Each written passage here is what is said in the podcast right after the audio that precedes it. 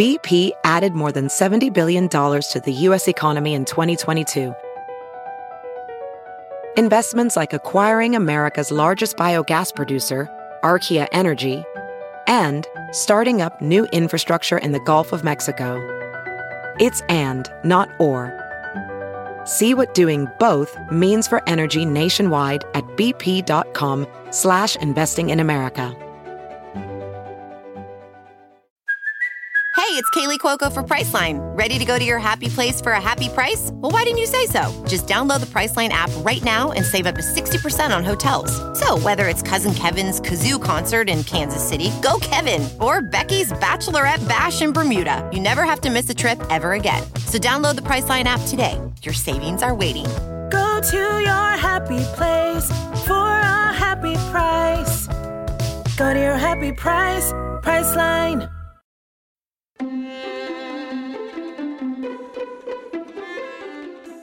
From the hamlet of Edinburgh in Scotland, this is Obscure, Season 3, Wuthering Heights. I am your host, your friend, your ear lover, your literary mansplainer in chief, and Georgianologist Michael Ian Black, Southern Gentleman Esquire, just arrived in the Bonny Highlands of Scotland, having undergone uh, a considerable journey. Felt longer than I was anticipating and uh, involved a little bit of stress as I misplanned my flight from Savannah to Atlanta. Did not give myself enough time to transfer in Atlanta to my flight to London and ended up like one of those jerks you see running through the airport, wheeling their suitcase panting, screaming, Out of my way, out of my way, I have a flight to catch. I couldn't scream because I was so out of breath after about two gates. You know, that first gate, you're running by it and you think, oh, I'm going to be fine. By the second gate, I'm out of breath. I'm thinking, well, they're just going to have to leave without me because I can't run all the way. Well, you hear that? I don't know if you hear that sound. It's something scary outside my window there here in, in Edinburgh. I thought, well, I'm not going to make it, so they're just going to have to leave without me. Because I had to get from one end of the airport to the other, and as you probably know, Atlanta is one of the biggest airports in the world, and it's uh, busy as heck, and so much trouble getting from one end to the other. But I did make it, got on my flight, and I was probably, oh, I don't know, halfway across the Atlantic Ocean before I realized, oh, I forgot to bring my copy of Wuthering Heights and I felt like a real heel, you know, sitting there in my economy class seat, trying to get through whatever movie I was half watching and not enjoying. And uh, oh, it was terrible. It was a terrible, terrible moment of realization. Shame washed over me because I here I here I am. I promised you. I said the next episode of Wuthering Heights to be from Edinburgh, to be from Scotland, and I kept my promise but I'm not. I, you hear all that noise? I'm on a. You probably maybe you can't hear it. It's traffic, I guess. I'm on a. Uh, I'm just off a kind of busy road here in Edinburgh. So I said I'm gonna do. I'm gonna do an episode. The next one you'll hear will be from Scotland, and here I am keeping my promise, but I don't have the book to read. So I feel like I'm a little bit at a loss here because I can't read the book. And I thought, well, I'll just get a PDF, you know, I'll just grab a. There's probably a PDF of Wuthering Heights I can grab, but it just felt like cheating.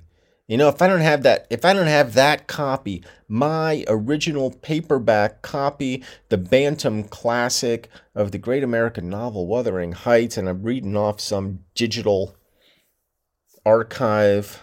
I don't know. It just it feels like cheating to me, and I don't like feeling like a cheater. Didn't sleep much on the flight and did take an Ambien. Brought an Ambien with me, thinking, well, I'll I'll take an Ambien. That'll help me sleep. I'll get some rest, and I won't be so tired when I get there. Well, I took the Ambien, and didn't really help me sleep. But I tell you what, it did do is it really made me eat. So on this Virgin Atlantic flight, they gave you they gave me a meal, and then uh, in my Ambien haze, I snuck up to first class, and they've got like a bar set up there with snacks and stuff. So I just grabbed a bunch of snacks thinking, oh, they probably won't stop me. And they didn't. So I, you know, I took up, I like got like a bag of pretzels and I got some sort of orangey chocolatey thing and just cramming my face full of free airplane food in my Ambien haze as I, I don't even remember the movies I was trying to watch. I couldn't I couldn't focus on them. You know, they're probably very good movies. Probably probably probably terrific movies. I can't even remember what they were. I know one of them was uh, everything everywhere all at once and I couldn't follow it. I was just too hazed out and then I took that off and put on something that I thought was going to be a little more easy to follow and I could eh, even that I can't remember what that was. Even that proved to be too much for me. And then I spent the rest of the night. And what I did is I purchased Wi Fi and I spent the rest of the night playing poker online in my Ambien induced haze. That didn't go well either, you know, because I was playing poker while on drugs. So we landed in London and then I had to go from Heathrow to King's Cross which is all the way on the other side of London. I had to take the underground to get there. And so to get from there to there, that's about an hour. Then from there, I had to take a train to Edinburgh. That's four and a half hours. Sitting on a cramped train, totally full of people. German guy sitting kitty corner from me, talking to. I couldn't tell if it was. They, they weren't married. I don't think they were married and uh, it wasn't even were they co-workers was she his mistress was he her mis- mistress were they in the early stages of dating it was very unclear to me what their relationship was but he wouldn't shut up you know and uh, it wasn't it, at first it wasn't obvious that he was german his his his english was very good but not perfect. And every every once in a while, you would hear a little something, you know, just a little something. Uh, e- even that, even what I'm doing right now, is a little bit too much. And then, uh, so it's sort of American inflected English, and she was American, and he just wouldn't shut up. He just kept like talking about things. And there was just something in his intonation that I was like, this guy is not American. And then eventually I figured out that he, he was German. Then it all made sense because Germans are annoying. And uh, she wasn't doing much talking at all, but he had like Prosecco that he brought on the train. And then he kept asking if she wanted the hash browns. He brought hash browns. Hash browns and Prosecco, I'm sorry, that's a weird combination to bring on a train. I didn't approve of it. I didn't approve of him. I certainly didn't approve of her for being with him because, as I said, he was a nuisance. And I'm, I'm not. And they had this giant hard-backed suitcase. You know, it almost looked uh, military, and uh, it was just right there, planted in the aisle, in the train aisle. And people were having to navigate around this thing. And at one point, a woman said, "Do you think?" Do you think you'd like to put it up? Do you think you'd like to put it up? And he said, No, I, it's better here because it doesn't, it's too, it doesn't fit. It's too heavy. It's too hard. And she just let it go. I was so annoyed, you know? And the girl across from me, I could tell was annoyed too because she was pretending to sleep the whole way. She wasn't sleeping. She's probably about 15, annoyed, probably annoyed with me too, just for existing. I don't blame her. I was annoyed with me by that point. I was like, ah, I probably smell bad. I probably look bad. I certainly have nothing to contribute conversationally or otherwise. I don't want to talk to these people, and they didn't want to talk to me. Four and a half hours of this. And then these two uh, young girls, Asian girls, came on the train. And, and on these trains, you get assigned seating. I was in Coach G, seat 35, right? No problem. I find Coach G. I sit down in Coach in seat 35. And the girls go, uh, You're in my seat. And I said, and I showed them, I'm like, Look, I'm in Coach G, seat 35. And she said, and they looked confused and distraught. And, and they said, Well, I guess we can just sit back here, right on the seats behind you. And I thought, Yeah, you damn, you're damn right you can. It says right here on my ticket. That's where I'm supposed to sit. Well, Turns out I'm the asshole in this situation because when I looked a little closer at my ticket, now I'm recording this on August 9th, right? The ticket that I had purchased, I, for some reason, purchased it for August 17th. I purchased a train ticket for eight days from now to get me to my destination. Why did I do this? I don't know. The same reason I couldn't figure out how to plan how much time to leave myself to get from one end of the airport in Atlanta to the other because I'm I'm a fucking idiot. And so my plan was when the ticket taker came around, I was going to say my assistant must have printed out the wrong ticket. I was going to I was going to fob off this mistake on my fictional assistant. Oh, uh, I got this new girl, Kathy, and she I don't know. I, I told her my dates, and you know I'm heading out of the office. She hands me my itinerary. She hands me my tickets. Somehow she screwed it up. Well, she's going to get a real tongue lashing when I get back. But then I felt guilty. I felt guilty for throwing my fictional assistant under the bus. I really did. I was like, oh, I can't do that to Kathy. Keep in mind, Kathy doesn't exist. I, I, I said, I can't, I can't do that. I have to own my own mistakes. You know, I can't lie. I can't be the ugly American here. And so when the ticket taker came around, I just, I just admitted the truth. And I said, can I buy a ticket now on the train? And he said, we'll get you sorted out. And he did and he even he even told me how to get my ticket refunded. Nice fella. They're going on strike on Saturday. All these these trains, I guess, train operators, drivers, all the people are going on strike all over the place. All kinds of problems here in the UK with the trains and the nice people. Four and a half hours rolling through really the picturesque countryside, the, the English countryside, really lovely. But when your knees have been at an acute angle for the last seven, eight, nine hours, and you want nothing more than to just flap your elbows around and stretch your legs and move about and do the hokey pokey, and you can't because you're crammed into one of those little British trains, my God, I was feeling so antsy, so uncomfortable, so out of sorts.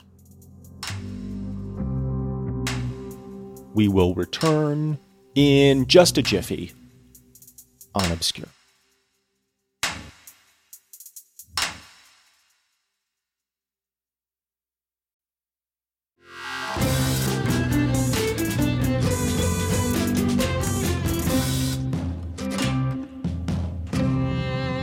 And we're back. Finally, finally, we arrive in Edinburgh. And I have to go from there to a taxi stand to get a taxi to come to this Airbnb where I'm staying. Now, uh, the Airbnb is fine. Okay, it's dumpy. Don't get me. It's a dumpy Airbnb. It looks like it looks like uh, the, what I imagine a CIA safe house looks like. You know, just bare bones. Just hey, you come in here, nobody's gonna shoot you, and and and that's the best that can be said for the place. So that's where I am, and that's where I'm recording from. Haven't slept in a quite a long while, and uh, and have a sh- I have a show to go to in a couple hours, and I wanted to get this done before I go out to the show. Um, my friend Joe Stapleton is doing a show here, and I'm going to go watch. I have another friend who's uh, doing comedy on that same show, but I thought I, I have to record now because if I don't, it just won't get done. Even as I'm speaking to you, my eyes have closed. You, maybe you maybe you can hear the timbre of my voice has lowered a little bit. I've lulled myself to sleep. That's how that's how boring my description of this vacation, it's not really a vacation, working vacation has been combined with the somno- som- somnambulant, som- somno- sleepy effects of travel, and I am just not with it. Plus, I had a beer. We were walking around Edinburgh. It's a, it's a gorgeous town if you've never been here. It looks just like you think it's going to look. Big stone buildings, you know, they look like they were constructed over the last several hundred years and wide roads, you know, which is kind of nice. And everything's very picturesque. The landscape you can see beyond, kind of hilly and gorgeous. And, uh, and you know, you're walking by uh, kilt makers and pubs and, and street performers because, you know, it's the Fringe Festival here. That's why I'm here to go see shows at the Fringe Festival and do a little performing myself. And everybody's got uh, flyers that they're handing out. Come see my show. Come see my show. Hey, have you heard about this person? He's got a fabulous review in Time Out London, and oh, the Guardian loves this person here, and you got to see this person. And and and I'm thinking to myself, nah. Even though like I'm here to see shows, you know, as soon as they start selling themselves, I'm like, nah. My friend Janeane Garofalo is doing a show here. Didn't know she was here till I showed up, and Gonna go see her tomorrow night, I think. And Chris Gethard is here. Gonna go to try see him. And uh, Christopher Titus is here. I think I might try to go see him. And all kinds of people doing shows here at Edinburgh. Seems like a perfectly good place to come if you want to do a show. I'm thinking the trip will will have been worth it once I get over the exhausted stage and you know once once I'm convinced that I'm not going to contract anything from this Airbnb. It's nice, you know, it's nice to have adventures. It's one of the reasons we had kids uh, when we were still relatively young. We thought, well, the kids will be out of the house and we'll still be young enough where we can go off and have adventures. And it seems like that's kind of the case. You know, like I said, we're going to Rome in a few weeks. Never been there. And, uh, you know, I'm on the road a lot, doing stuff. When I say doing stuff on the road, that mostly means hanging out in hotel rooms, you know, sleeping. But it, it's almost like an adventure because it's a different, it's like a different Westin, you know, from week to week. But it's nice, you know, just kind of living your life and seeing new things and experiencing new places and hanging out with different people and going to different KFCs all over the world. It's exciting. Have not seen a KFC since I've been in Edinburgh. In fact, no no American fast food that I can think of other than Starbucks, which is nice to see. It's a good relief. And if I can get out of here, out of this town without being sideswiped by a car because I'd crossed the wrong way, you know, without looking the right way, that'll be a small miracle in and of itself that long pause uh, that you're hearing, you you may have heard the exhalation of breath as I was talking. That is the last of my energy escaping from my body. So, you know, it's a short little check in. I'm so sorry I forgot the book like an idiot. Feel terrible about it. Wasn't my intention. I thought it'll be fun, you know, to read a uh, American novel from the old country but wasn't meant to be. So I guess, you know, I'll just kind of wrap it up. I'll be here for like a week. I may have to record another episode from here. Maybe what I'll do is maybe I will cheat. Maybe I will get the PDF, you know, and pick up where I was and we'll just have to agree that it's okay to cheat because you can't you can't keep taking weeks off like that, Michael. You know, you you committed to reading this book. You might, well, by gall, you're going to read the book. So I don't know if you guys have been traveling this summer. I hope you have been. I hope you've been getting out and doing cool things and having adventures and experiences and maybe catching up with old friends, maybe making new friends. I don't know what you're doing. I hope it's fun. I hope you're not just sitting there with your nose buried in the classic works of literature of our age. Uh, you know, you got to get your head out of the books, you know, and into the clouds every once in a while. I know you're doing that you're a, you're a fleet-footed people. You know, you're you're out there running around doing stuff, and uh, I applaud you for it. I applaud all of you. That's the beer talking. Anyhow, like I said, I'm sorry. I know it's a short little uh, check-in episode. It's just going to have to do for now. We'll pick it up next time on another uh, what high Highland Highlandian uh, uh, kilt wearing. You hear all that noise? Just terrible. Noisy episode of Obscure. But until then, I wish you adieu.